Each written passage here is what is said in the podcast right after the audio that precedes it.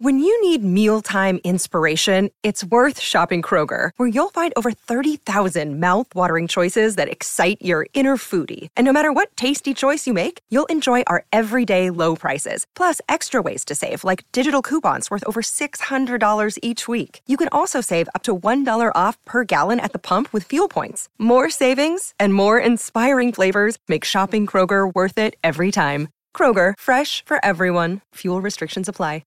Another day is here, and you're ready for it. What to wear? Check. Breakfast, lunch, and dinner? Check. Planning for what's next and how to save for it?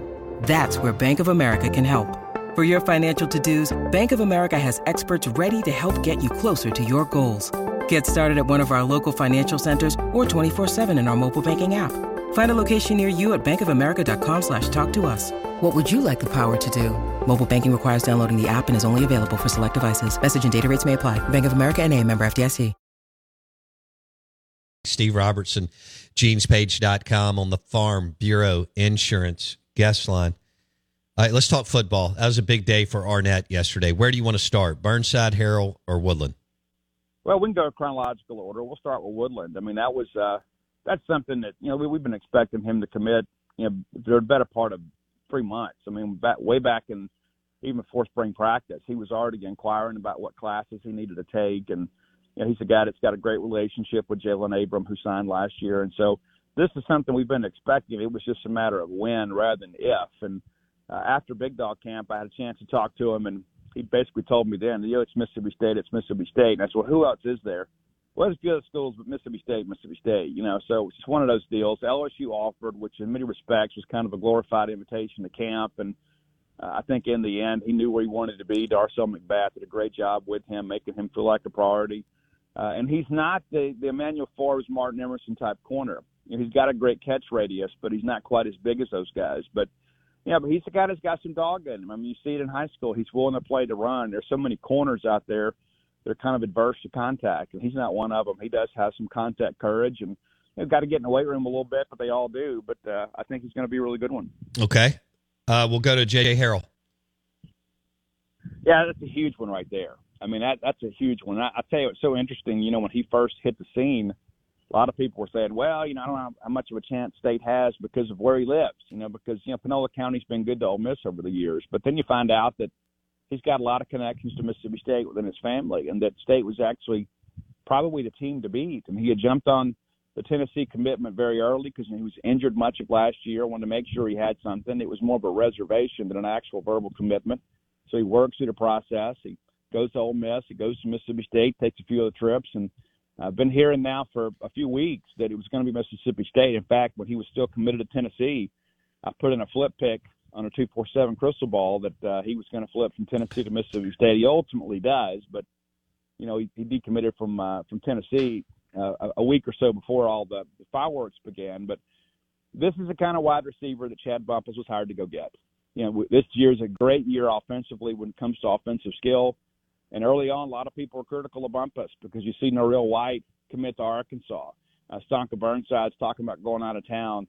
Uh, J.J. Harrell's a guy that uh, a lot of people expected to either go to Ole Miss or to an out-of-state program. And so Chad was getting beat up pretty early, but give him credit. I mean, this is a guy that's coming here and worked hard and uh, puts together a really nice day yesterday with a, a pair of four-star receivers from the home state electing to stay home play for the Bulldogs.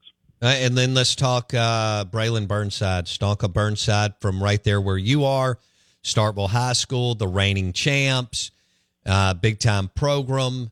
Uh, what do you like about his game and the fact that Arnett and the staff, well, again, these guys are going to continue to get recruited, but at least got him in the commitment boat? Yeah, I've had some people kind of compare him to Jonathan Mingo a little bit. Um, and I can see some of those comparisons. One of the things I like the most about Burnside is that I think he could be an SEC starter at safety or at wide receiver. I think that's you know that that's really the bottom line with him is he is athletic as you want him to be, and he can kind of fill a need. But uh, he is being targeted as a wide receiver. I would I would probably jump out on this limb, but I don't think I'd be alone. That at Big Dog Camp he was the best receiver there. He's extremely competitive. Uh, he is a guy that takes ownership of the football when it's thrown in his direction. Uh, pretty good route runner for a high school guy. And let's be honest, nobody's sticking routes in high school, but he's the guy that kind of understands what's expected of him and it's also a Starkville High School guy. And, and routinely, what we've seen over the last several years, you know, the bigger names of Starkville High School have waited to do it on signing day. You saw it with Willie Gay, you saw it with AJ Brown, you saw it with Kobe Jones. A lot of people expected him to do the same thing, but uh, Bumphis was able to influence him to say, "Hey, listen, you can be a drawing card for us in this class. The sooner you commit, the better it is for the class." and JJ was ready to do it, so they elected to do it together, which makes it a very, very big day for Mississippi State. How much? What else are you expecting this summer for Arnett in and this 2024 class, or do you expect it? Are they done?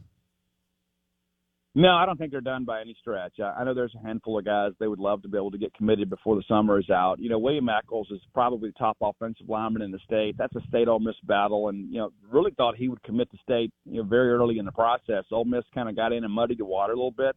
I still think State ends up with him. That may be December, to be quite honest with you. But I, I know they'd love to have him committed now. You like what they've done already with three offensive linemen committed, but you get Eccles – and then maybe you go get a portal guy on the offensive line because State's going to lose some experience this year when the season's over. But uh, that that's a guy I'm watching. And then uh, Tyler Woodard, former Mississippi State commitment, didn't qualify. Ended up going to junior college at East Mississippi Community College. Now everybody's chasing that guy, but Darcel McBath did a great job with him in the beginning. What's in, what's ironic is when Chad went was at Utah, Bumphis tried to recruit him as a receiver, and now he's here. Now he'll ultimately play safety, but there's a lot of relationships there that I think are going to be difficult for other schools to overcome. So uh, we'll see what happens there, but uh, that's one we're really watching as well. And then um, uh, Carter, the def- defensive end at Vicksburg, that's another one that I think uh, could probably pop sooner rather than later. But there are a lot of guys, and you know, you, you say you're about halfway done. I mean, you know, when you look at the scholarship numbers, you know, state's starting to run out of room, but ultimately there will be some guys that get processed or like to leave, and so we expect it to be you know, what, what we used to consider a full class. I mean, you no longer have those scholarship limitations, but uh, state's going to be very, very aggressive in the home state this year, and and uh, I, I expect it to be a very good class. Currently ranked 20th in the 247 composite rankings, but uh, I don't know if you stay there, but there's a really good chance that state's able to get a top 25 class.